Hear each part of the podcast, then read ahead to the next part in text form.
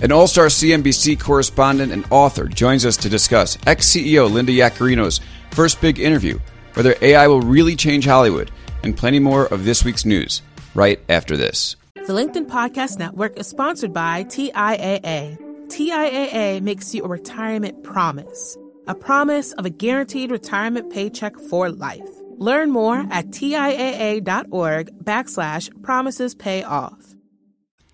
Welcome to Big Technology Podcast Friday edition, where we break down the news in our traditional, cool headed, and nuanced format. We have an amazing guest joining us today. Julia Boorstin is here. She's a senior media and technology correspondent at CNBC and the author of When Women Lead What We Achieve, Why We Succeed, and What We Can Learn. We're going to talk about all that and more. Julia, welcome to the show. Thank you so much for having me. It's always so fun to talk to you on CNBC. Now I'm talking to you on your turf. Yeah, it's so great to have you on the show. Um, it was really great catching up with you at CNBC's uh, CEO Summit a few months back. Um, and I think the podcast has like a parade of guests that have come on from that event. So really enjoyed that. And I'm glad to have a chance to speak with you at length here. Oh no, I'm so happy to be here. A big fan of the podcast. Always happy to interview you on CNBC. so glad to have the tables turned. Awesome, great. Well, let's turn those tables then. So um, to bring everything together, CNBC had Linda Yaccarino, who's the CEO of X, formerly known as Twitter, on for an interview this week. She explained whether you know she was actually running the show or Elon was running the show. She talked about the business model. She talked about the strategy okay, I came away a little bit confused, not because of Sarah Eisen's questioning, but because of Linda's answers. And generally, I'm, you know, she comes from the ad world. You know, I started my career in advertising. I'm willing to hear what she has to say. Um, but there was a little bit of confusion in the fact that she talked about X being an everything app and X being this place for real time communication. And it's like you can be, that's my perspective, you can be an everything app, you can be the real time app. It's really tough to be both. I'm kind of curious what your reaction was to her comments? Well, I thought the interview was great. My colleague Sarah Eisen did a great job. And I agree that there are various points of confusion to come out of this. I, I saw that CNN um, had criticized Linda's comments as not being effectively accurate, though it's hard to say. It's a private company. We don't have the numbers, we don't know exactly what's going on there. Um, I thought the everything app thing is interesting. The reality is, is that we just don't have everything apps in the US the way they have them in Asia. And I think that Elon Musk has made it pretty clear that he'd love to have an everything app. Um, but we just have we don't have a model for that in terms of US use cases. Um, so it's incredibly ambitious. She talked about how the X rebrand was part of that ambition. It separates them from their legacy. They're going to be able to do more things if they're not tied to that very familiar brand of Twitter, which by the way is an incredibly valuable brand. And that was the the question she faced, like why ditch something so iconic and valuable? And it really came into this idea of being an everything app. Um, Linda, to me, sent a very clear message to advertisers. Right, her job is to to she has a, a had a great run at at NBC Universal, CNBC's parent company, my parent company. You know, bringing advertisers on board, infusing the company with technology and the way it targets and measures ads. And her job at Twitter, I see as being first and foremost reassuring advertisers that this is a safe effective platform and a place where they can confidently put their money. And I think she was very consistent in that message. I mean, Elon is a Musk is a live wire. I mean, he's so unpredictable. And she was speaking very slowly, very intentionally. Even her tone to me was trying to communicate this is is I'm someone you could trust, and this is a platform you could trust. Do you think advertisers are going to hear that message and believe her and respond? I mean, also like I'm curious what you think. But I'm going to ask yeah. a two-parter here because part of the reticence of advertisers to get on board with Twitter is the fact that the tech doesn't work so well.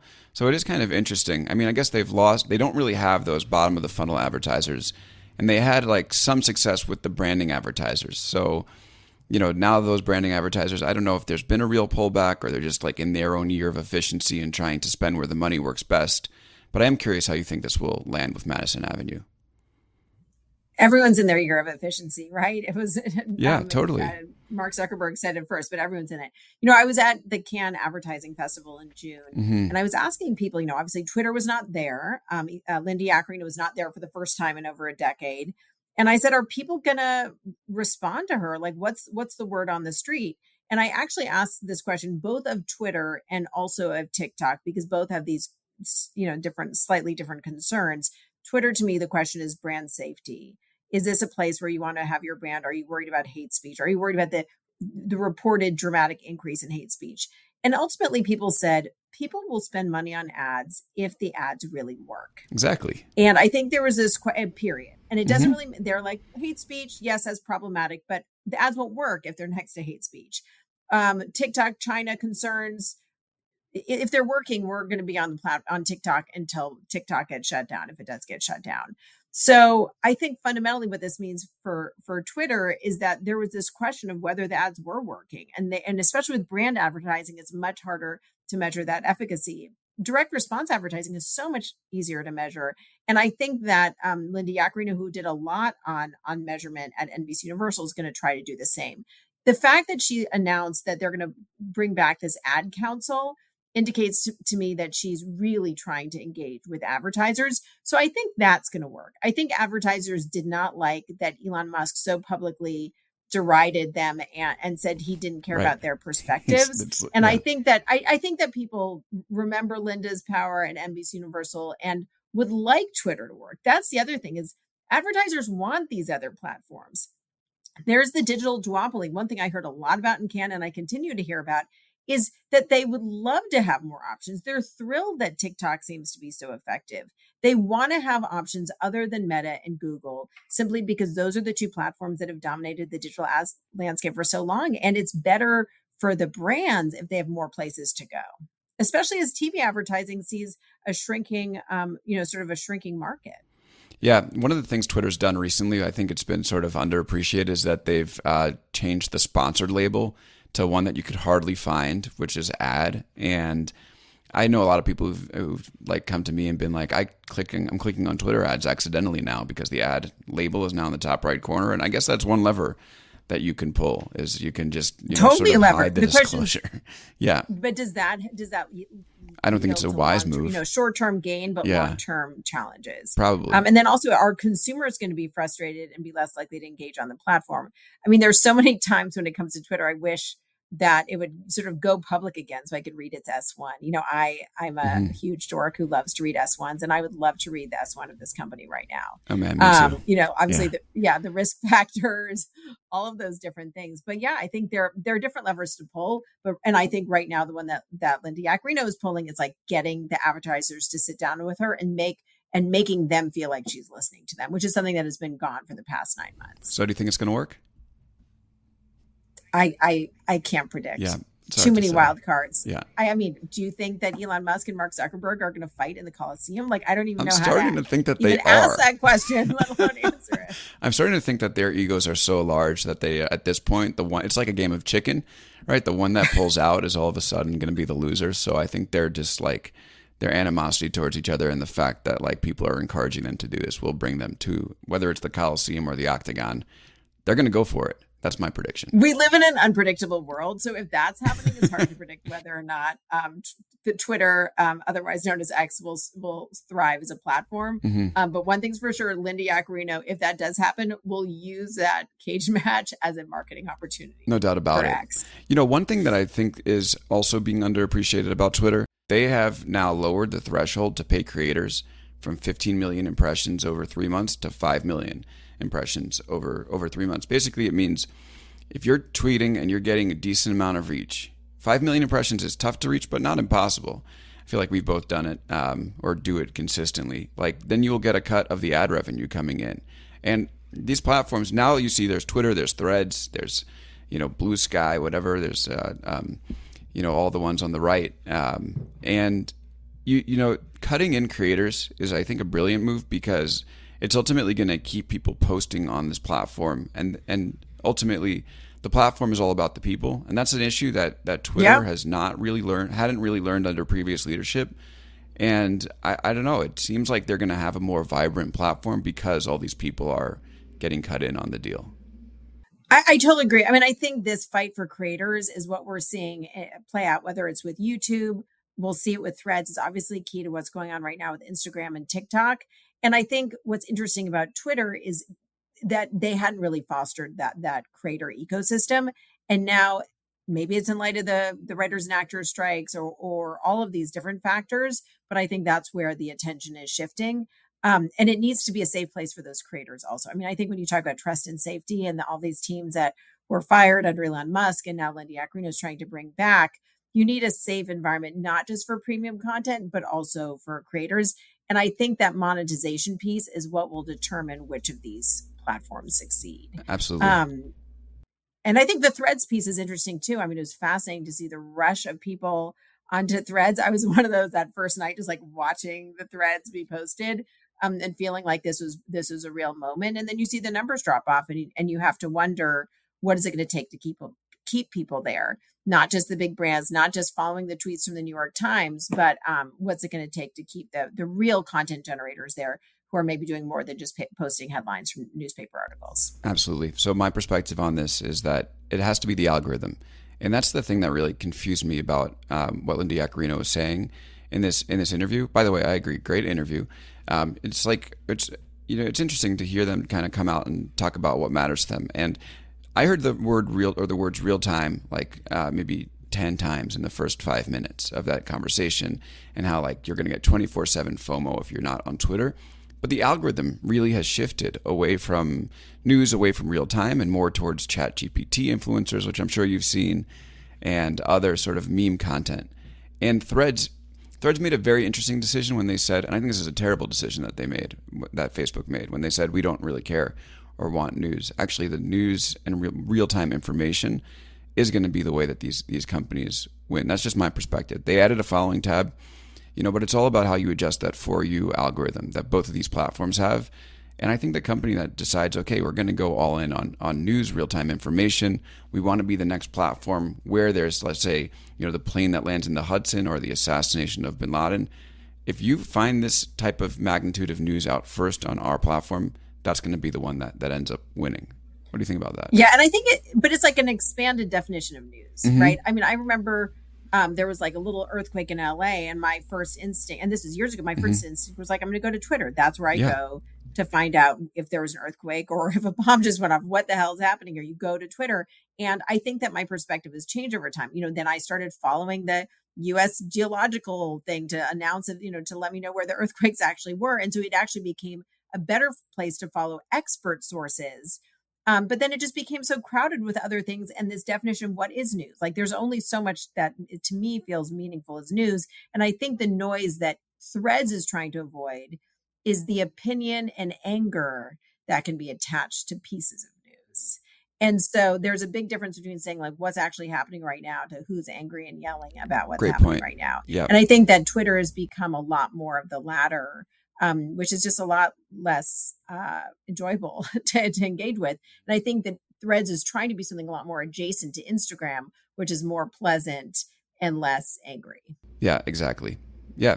You, the thing is, well, and we'll see. We'll see if it works, and right. either could become more like the other. Totally. And when that earthquake happens, you know, you want to see the news of it, like you mentioned. You don't want to see like how to be great at ChatGPT or the latest dunk yeah. that tied. But I, I, actually only really want to follow. I just really want to get the information from whatever the the local you know measurement agency is from an actual government agency and not from someone um, speculating about it. Yeah.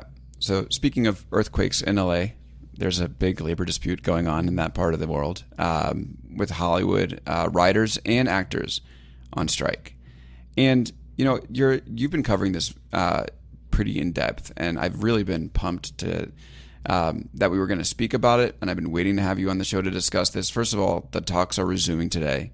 Um, so yeah, perfect timing for us to be talking. Yeah. I wonder if it's like a distraction from like the actual core of what's going on, but the undercurrent has been whether AI is going to replace Hollywood actors and writers. And I don't know, when I hear about that, like I kind of think that like it's a issue that the actors and writers are using to sort of uh, rally support to say we're going to be replaced and you're going to be replaced if you don't support us.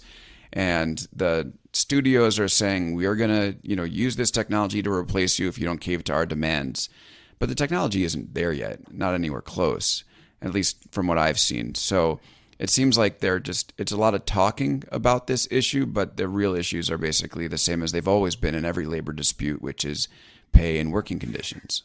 What do you think? Well, I would actually, I would actually disagree with you on that. I and I, I'll address the AI piece, but I say think fundamentally, this writers and actors strike is about technology, and it's about the technological innovation of the past 15 years since there was la- the last writer's strike which is in the last 15 years we've seen the rise of streaming and a total transformation of the entertainment industry really because of streaming so the first issue that's at the heart of these negotiations and there are really three main issues for the writers. The first issue is compensation for streaming. A lot of streaming compensation is flat fee payment and writers and actors do not get paid in success. In tv it's very different. If someone if, if, if a tv show is syndicated and it plays over and over and over and there are ads attached to it then you get paid more the more people see your content um, it makes sense especially if the the platforms are making more revenue from advertising.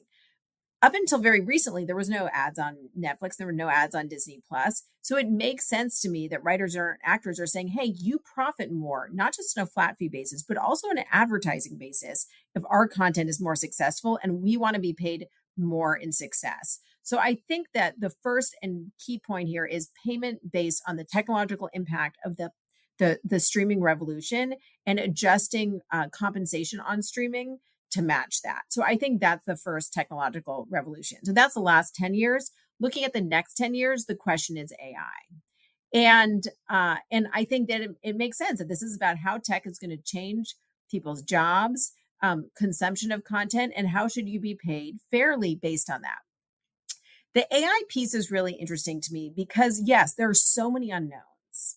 And what they're negotiating over in many ways is to set a regular cadence of evaluation of this because we don't even know what the capabilities are going to be in, in two or three years. And these contracts have an impact not just on these this generation of writers, but even on writers who are just starting their careers right now. And if you go back to the 1988 writer's strike, the, the issues that were negotiated then still have an impact decades later.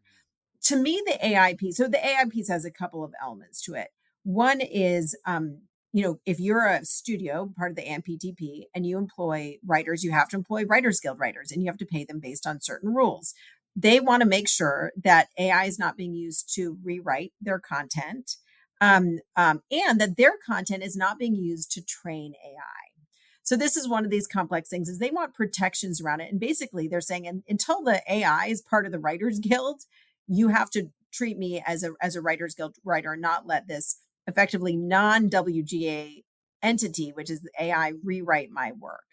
Um, I actually don't think it's totally irrelevant because people are already using AI to brainstorm. So many writers I know use it as a brainstorming tool if they're trying to, you know, sort of like a thesaurus in many ways, like trying to come up with another word for something or another way of describing something. So I don't think it's totally irrelevant. And then on the actor side, I um I did an amazing story, which I want all of your readers to go check out with NBC Nightly News, showing it how the visual effects technology is being totally transformed by AI. And this was back in, I think, April, so before the strike started. We uh, worked with these these companies that did an AI, I did a 3D scan of my face, and then they um, then they basically created a mask of my face that someone could wear by standing in front of a camera. So you could clone me. And we were joking about how like I wouldn't have to wake up at four in the morning because you just someone else could wear my face and do my report.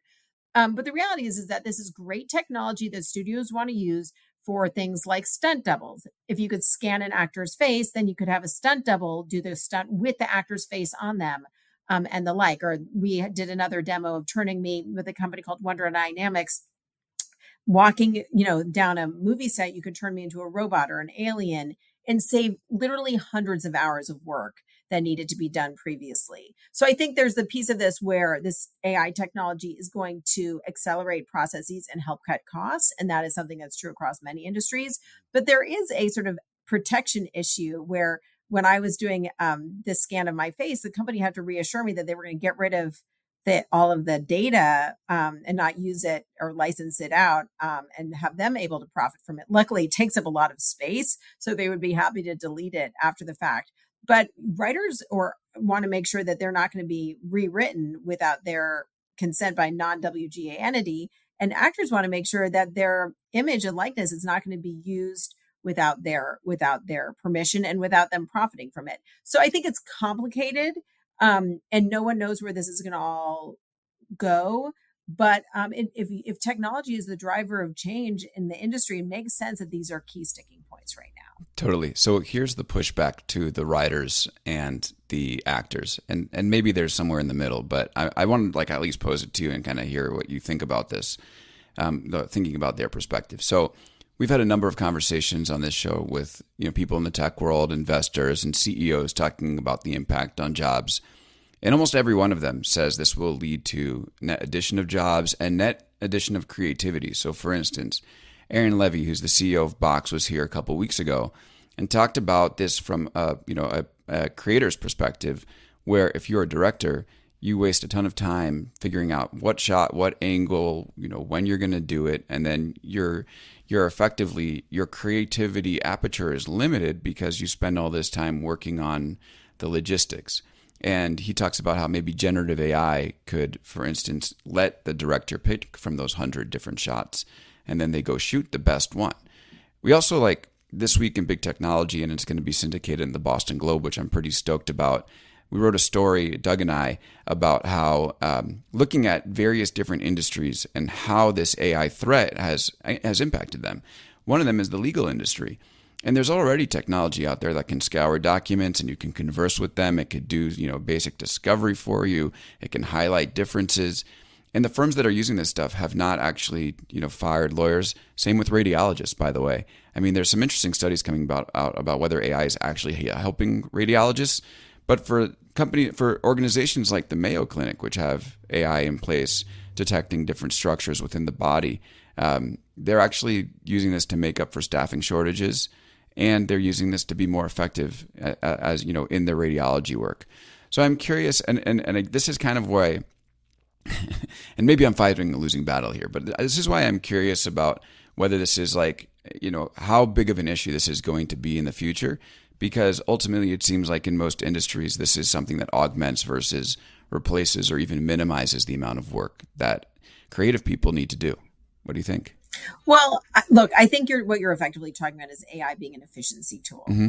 And I've been doing a series for CNBC and that that um, uh, visual effects story I did for NBC Nightly News was part of it. We're calling it AI impact. And what I fundamentally believe is that separate from the chat GPTs of the world, AI is going to have an impact on every single industry, whether it's advertising or the legal field or medicine it will it will offer new tools. Many times that will be sort of eh, dramatically enhanced capabilities whether it's for a surgeon in the operating room looking for real-time guidance or whether it's for um, lawyers getting the the power of a million paralegals at their fingers at the touch of a button. So i have no doubt that efficiency is going to be a key benefit of of ai i think the creative fields are a funny thing uh, in part because of this question of of whether you know art is all derivative in some way shape or form and you could go back to sort of those iconic shakespearean narratives to think about sort of the underlying narratives that inspire every writer or director or creator um, but i think there's this question of whether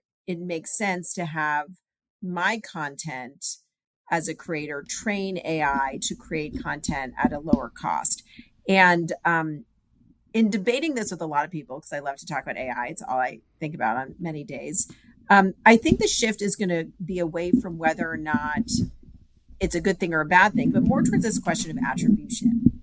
And I think that writers um, and actors are, would be more okay. I don't say they would be okay. I can't speak on behalf of them. I'm neither a writer nor an actor, but I think that there is a sense that AI would be more fair if attribution is given. So, for instance, um, you know for actors if they license if they are if their images and their performances are being used to train ai why not give them a, a cut of payment on that? Or for writers if their script is being used to train ai they should get a percentage royalty anytime part of their work is used in the creation of content for something else. So i think the rise of focus on attribution is going to be the real conversation in the next couple of months and I think that the the commentary that we got from News Corp in their earnings yesterday, I don't know how much you caught of this, mm-hmm. but the CEO Robert Thomson said that they see AI as a great opportunity, not just in driving efficiency, but also from a monetization standpoint. Barry Diller, he's been leading the charge with a bunch of publishers saying they're going to make sure they get paid if their content is used by, by AI. So I think that yes, it can be a great tool um, yes, all content is in some way inspired by something else. I think truly derivative content that at this point is just created by AI is not going to be as effective as something that has a human voice. I mean, I think the success of something like Barbie or Oppenheimer, which is, you know, really has a human touch and a an art like a clear artistic vision of a person um, is always going to be, or at least for now, going to be more effective. But I think the real question is just if if if human content is training AI, what is the attribution model going to be so those people get paid? Yeah, that's what I want to ask you about. Like, how do you negotiate this? I mean, it's such. It seems like so much of it is still so far in the future. Um, when when you think about these two sides sitting down at the bargaining table, like, do they kind of like sit down? Is it kind of like writing a show where they sit down and dream up like the different possibilities, and they're like, all right, well, if this happens, like, then we'll do this. Well, you mean you mean between the writers and the and the, and the studios, the AMPTP? I mean, yeah. I think this I think this is a broader question right. just than the writers and the studios. Mm. I think right now we have a world where you have Barry Diller leading the publishers, you have Robert Thomson at News Corp. They're saying if our content goes into any of your AI engines and it is spitting out free answers for people, you're going to pay us. This becomes illegal battle. And I'm sure there's going to be a new generation of lawyers that is expert in these AI issues, and they're going to have very, very lucrative careers. I think between the writers and the and the AMPTP at this point, they just want some basic guarantees um, and probably the promise of a meeting every year and to be able to renegotiate the the AI issues every year. I mean, the, the reality yeah, you have to just put it in the future. Strong the capabilities are. Exactly. Yeah. yeah. yeah. We had Matt Wood from Amazon uh, Web Services who runs their he's VP of product there, and he does like a lot of the AI stuff. Um, and I asked him like, well, what are you? Is, are your because they're building their own models, and I'm like, is, are your models ingesting big technology content? Can you say definitively uh, that you're not? And he's like, yeah, we probably are. And if so, like, why are yeah. you protesting? And that was like kind of so eye opening for me. That's why it's yeah. like, yeah, but but then then attribution mm-hmm. is the new name of the game. Absolutely. Julia Boorstin is here with us. Um, she is a correspondent and at, CNBC and has a great book out called um, When Women Lead. We're going to talk about that and more when we come back on the other side of this break. And Julia, before we go to break, I just want to say we got some fans here. Uh, Joffrey Khalid, uh, who's watching with us on LinkedIn, calls you the best reporter for media and tech news and what's going on behind the scenes. I agree with that. Thank you for the feedback, Joffrey. We'll be back right after this. The LinkedIn Podcast Network is sponsored by TIAA. In the last 100 years, we've seen financial markets swing, new currencies come and go, decades of savings lost in days, all showing that a retirement plan without a guarantee, quite simply, isn't enough. So, more than a retirement plan, TIAA makes you a retirement promise. A promise of a guaranteed retirement paycheck for life. A promise that pays off. Learn more at TIAA.org backslash promises pay off.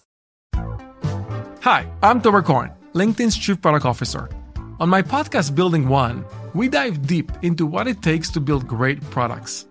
Recently, we had Zach Perret, the CEO of Plaid, and he shared about his struggles building a financial app for consumers and how he was able to turn it all around with a critical pivot.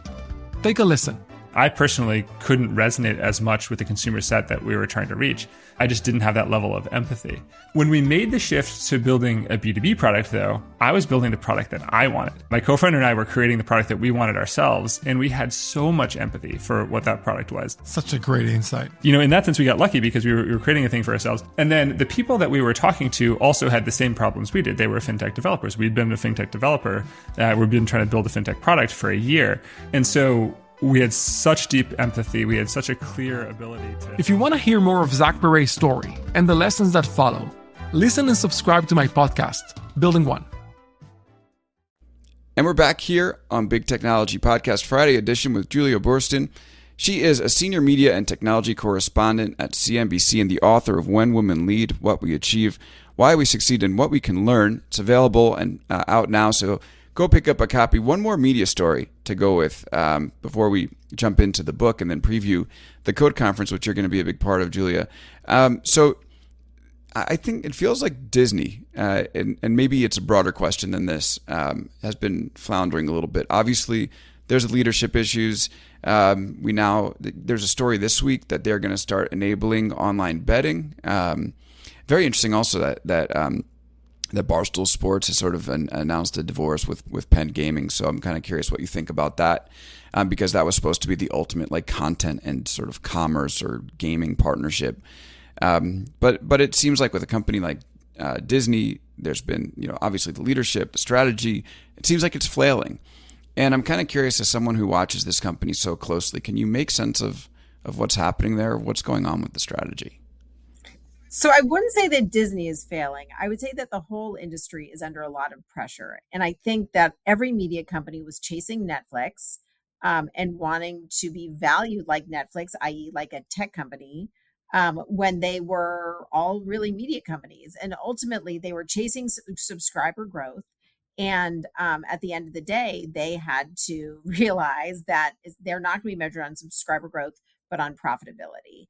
And I think even Netflix realized that they had to no longer just chase these subscriber uh, numbers, but think more about profitability. And there's been a whole reshaping in the industry as a result of that. The question is, how much is broken because they chase these metrics that ultimately um, are less relevant uh, in the real world and certainly less relevant now and going into next year.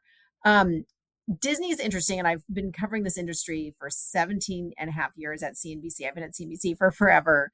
And I remember the moment when Bob Iger said in an interview, in an earnings interview one August, that ESPN was having some real issues and that cord cutting was starting to become really problematic.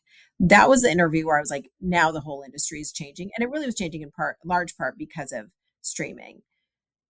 The fact that ESPN is finally making a big sports betting partnership and teaming up with Penn Sports is just the latest iteration of trying to transform the profitability and focus, transform the company to focus on profitability and to reinvent itself away from a reliance on linear television. ESPN stayed away from sports betting for so long because of concerns about betting not being family friendly and Disney being a big family company. The reality is, is that the world has changed. Right. To me, I cannot wait for there to be like a sports book inside the Magic Kingdom. Sorry, Maybe in California Adventure, they allow alcohol in California Adventure. They might in California mm-hmm. Adventure, not in not in at Disneyland proper. To me, it's just that the world has changed. If you have 16 states where you can operate legally, and it's just not as big of a thing anymore. And I think this is just catching up with culture and it it feels it feels fine from a brand perspective. Um, but i think there's this bigger question of it's low hanging fruit. They're going to generate 150 million dollars in revenue that's going to in profits. It's really going to flow straight to the bottom line and then there's more upside from there. Um, and then i think this also you know really fits into the other changes that we've seen out of the company. Also this week disney announced major price hikes for their streaming apps that do not have ads in them. So if you want ad free Disney Plus or ad free Hulu, they're raising the prices by $3 for a month for each of those apps. That is a meaningful price increase. What they're really trying to do is drive subscribers towards the ad supported models, dual revenue stream. They get a subscription revenue, they also get ad revenue. This is like back to the old cable TV days, but they love the dual revenue stream. And we're, this is all part of this trend that I'm calling streamflation, you heard it here first streamflation. All the streamers, because they're so focused on profitability, they are going to be raising prices. And I think this is going to push consumers to decide do they want to watch ads just like the old days? Or are they going to figure out which of these services are not essential and, and drop some of them? I signed up for HBO Max this week, uh, or I guess it's just called Max, Max. now. Yeah, which it's is Max. like you signed up I Max. had HBO Max on my phone, and I was like, all right, renew, and it's like you need to download a new app called Max. Very confusing. So anyway, speaking of rebrandings going around, and did you? But and you didn't decide to dump it. They have been having Correct. some churn issues because they know that a lot of people will find that friction. well, I had dumped it, so I, you know, I it's expensive. It was like sixteen dollars per month without ads, and I hadn't had it for uh, probably like a year or something like that. But I, I signed up for two reasons. One, the Jets are on Hard Knocks, so I have to watch that, and then two. Um, my wife and I, we, uh, and I'm really late to the game, but we just started watching Game of Thrones. Let me tell you guys, if you haven't watched Game of Thrones, might You're so check late it to out. the game. You're so I thought it was probably game. time. She had read the book and was talking to me about it. I was like, yeah. all right, let's watch this show. Great show. Um, but yeah, I'm astonished at how much at how much it costs. And this idea of streamflation really is like it's so true. I mean, everything's going up across the board. Spotify right. raised their prices. And then also NFL just yesterday announced that for their streaming services, they are raising prices as well. Sports, it's the only going to be the only game in town this this fall with um, no new scripted shows coming to TV because of the strike. So I think there's going to be a big focus on sports. And I think everyone's trying to figure out how high prices need to go for profitability, how much consumers are willing to pay. Um, but I just this week has been a slew of price increases. Yeah. And so last question for you about this. You mentioned sports. I'm just kind of curious how how big is how big of a role does sports still play, or is it like basically the only thing keeping the bundle intact outside of CNBC? Um, you know, I'm I'm curious, like, because like you know, ESPN and Disney, right? You're already saying that like it's kind of uh, leading them to places that aren't traditional for Disney, like betting. Um, but it's obviously so crucial to the business that it has to be there. So, as far as like the whole TV ecosystems ecosystem goes, like where do sports fit in, and uh, and do they even get further solidified now in the middle of this strike? Well, I've always said sports is the glue holding the cable bundle mm-hmm. together. If you wanted, up until recently, if you wanted to watch live sports, you paid for a pay TV bundle. You had no choice. That was it. That was your one game in town. And as Netflix started, you know, emerging and all these other streaming services, HBO Max, et cetera, you still needed, you still needed cable TV or a, or, or a, a, bundle through Hulu or, or YouTube or one of these other players if you wanted sports. There was a big shift last year when the NFL took its Thursday night games to Amazon that marked a change. This is the second year of that. Now you can do NFL Sunday ticket, not through DirecTV, but you could do it through YouTube. So we're starting to see this dispersion of sports rights onto these streaming platforms. On one hand, it's going to be challenging, and that consumers are going to have to really know where to go for which. It's games. insane trying to figure out what's not blacked out is, and what's available. Yeah. Yeah. And and that's one reason we did see the Thursday night ratings decline a bit, although Roger Goodell and other people at the NFL have said um, that they do expect the ratings to inch back up once people get used to the cadence of where to find things. I, I think what's so interesting about what Bob Iger said about ESPN, he has said it is an it's not a matter of if but when they bring ESPN content direct to consumer. That doesn't mean that ESPN content is not going to also be on TV, but they want to negotiate their rights so they have the ability to both stream direct to consumer for cord cutters and cord nevers, a whole generation of people who have never paid for pay TV. And they also want to have it on TV.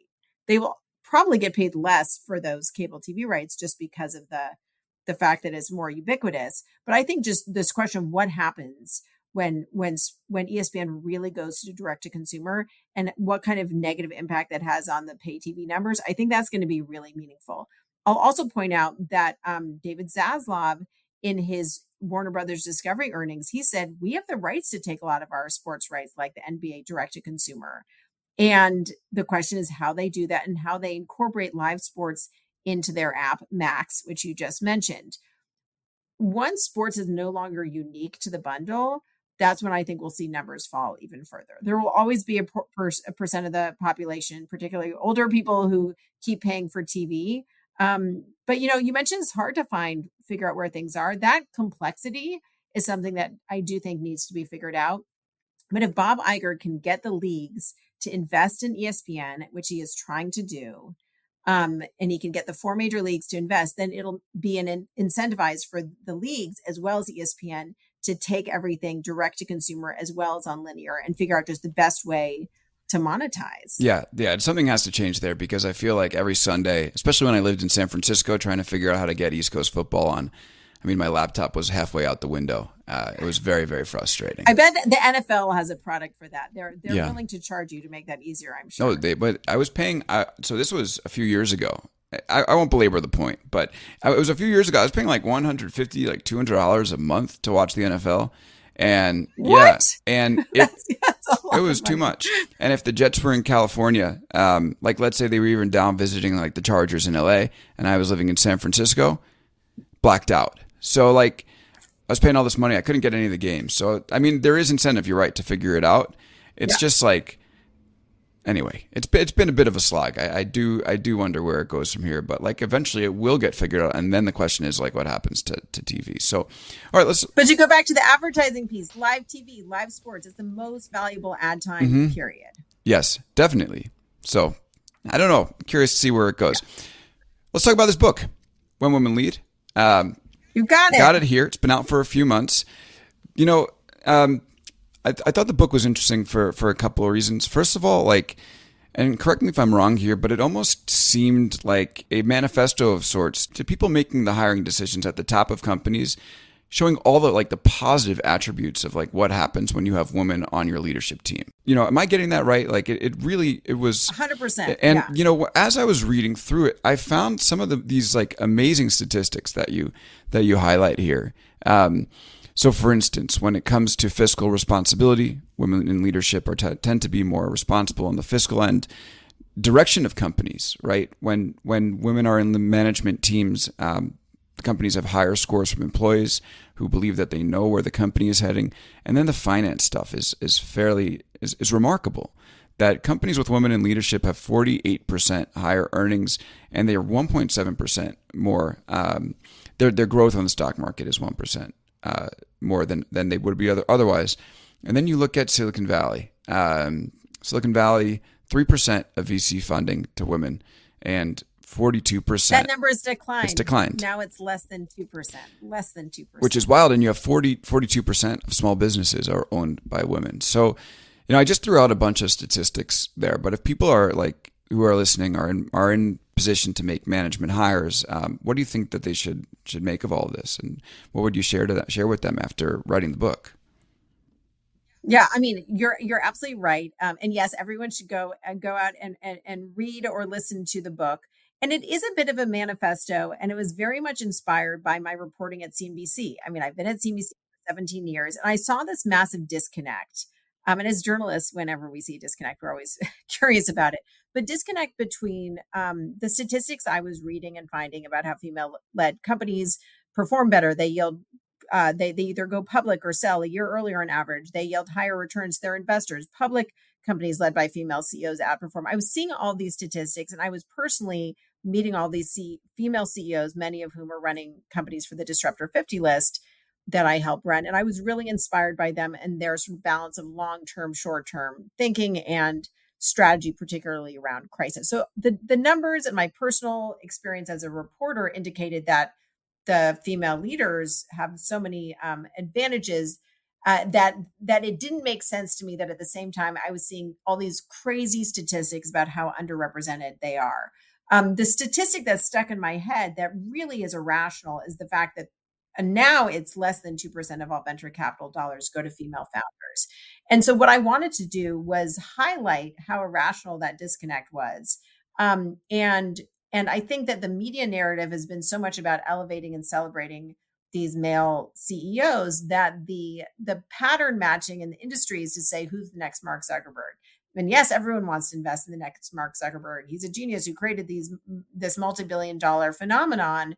But I think that as part of that narrative, the focus on female founders who are just as smart and have just you know similarly innovative ideas has been overlooked. So the goal of my book is really to highlight why this disconnect is irrational and how whether it's managers or investors they need to be stripping out their the, the negative impact of pattern matching and i don't even use the term unconscious bias but what's effectively unconscious bias to see the opportunity that is sometimes right in front of them and, and very much overlooked and i actually think that now more than ever coming out of the pandemic the leadership skills and strategies that women are more likely to deploy are more important now than ever. You can't lead a company without having a communal leadership style and pulling in perspectives from across an inevitably far flung and oftentimes hybrid organization. Um, you know, the value of empathy as a negotiating tactic is is in, enormous. So I think it's really about focusing on the data over the patterns that have existed for centuries, and that's where you're going to find the real untapped opportunity um, I think I was thinking about how I, when you were speaking about how I, I was speaking to a group of male um, private equity and VC, and I mean, I was speaking to a group of private equity and, and uh, VC investors, the vast majority of whom were male, and they tend to be male. And they were saying to me, some two came up to me afterwards and said, "Sounds like what you're talking about here is an arbitrage opportunity." I was like, "This, that's exactly how I how I see it." Um, but it's just been it's been fascinating to talk about the book over the past months uh, being on book tour and also seeing the reaction both from women and also from companies who are now struggling to retain senior talent. Right around when my book came out, there was a study that came out from Lean In McKinsey that said that women at the VP level and above are leaving their jobs in record numbers. And that has massive ripple effects on the culture, not just on younger female employees, but also on male employees. And so I think it's really important to understand what where these disconnects are and how to identify them. Let's talk about horse racing. Um, one of the most interesting anecdotes in your story is that horse racing is the only sport where um, men and women compete against each other, or uh, uh maybe is, is that's correct? Yeah, male and female jockeys. jockeys. So you have their mixed gender yeah. teams like in sailing right. and, and, tennis. But mm-hmm. um, I love this horse racing study. I'm glad mm-hmm. you like that one. Yeah, yeah. So can you talk a little bit about what you learned from from seeing the study of? It was very interesting. I guess a, a theme today is like betting, but like bettors get it wrong when they're betting on the female jockeys. Yeah so the way so for my book i interviewed 120 people and then I, I sort of went down various rabbit holes reading academic research to try to understand why women's approaches were more effective but also to try to understand why some of these disconnects were happening um, why there are such massive gender gaps. And i found these amazing studies including this particular one about jockeys that illustrate why people are underestimated if they are not seen frequently in a certain role. Mm-hmm. So, this great jockey study that I love so much, um, I actually led a chapter with it. I loved it so much. It um, it basically explains why it, it, it the the data was analyzed of people betting on on jockeys, female jockeys versus male jockeys, and what the research found is that the the fewer women, uh, fewer female jockeys there were in certain types of races, like hurdle races, the more the betting public assumed that those women were going to be bad in that category. And so the more underrepresented a person, a type of person is in a role, the more the natural human instinct is to assume that they're not going to be good in that role. Female CEOs are rare, therefore, female CEOs must not be very good. That is the natural human assumption. And what I found so interesting is that it's not it's not malice. People aren't say, saying I don't want to like female CEOs. They're saying I don't see a lot of female CEOs so therefore, they must not be good in those roles. And the, the, the betting data was so interesting that people are betting against their own best interest um, because they're so influenced by these long-standing patterns. Yeah, and then this follow-up piece of data was so interesting to me. Um, just right from the book, the same study found that when female CEOs appointees, CEO appointees generated a significant amount of media attention the day of the announcement, their company's stock price declined an average of 2.5 percent in the immediate aftermath with minimal or no attention, uh, that stock price rose about 2%. I mean, holy crap. Speaking of arbitrage yeah, opportunities, I mean, like when you yeah. see a lot of attention toward a female CEO, buy, I mean, buy that stock. I mean, I, it depends on the nature of that attention, but it makes me understand why a lot of female founders are really wary of press attention. There have been a lot of a, a lot of negative stories about um, female CEOs, many times for the same behavior that goes unnoticed when it comes from a male CEO.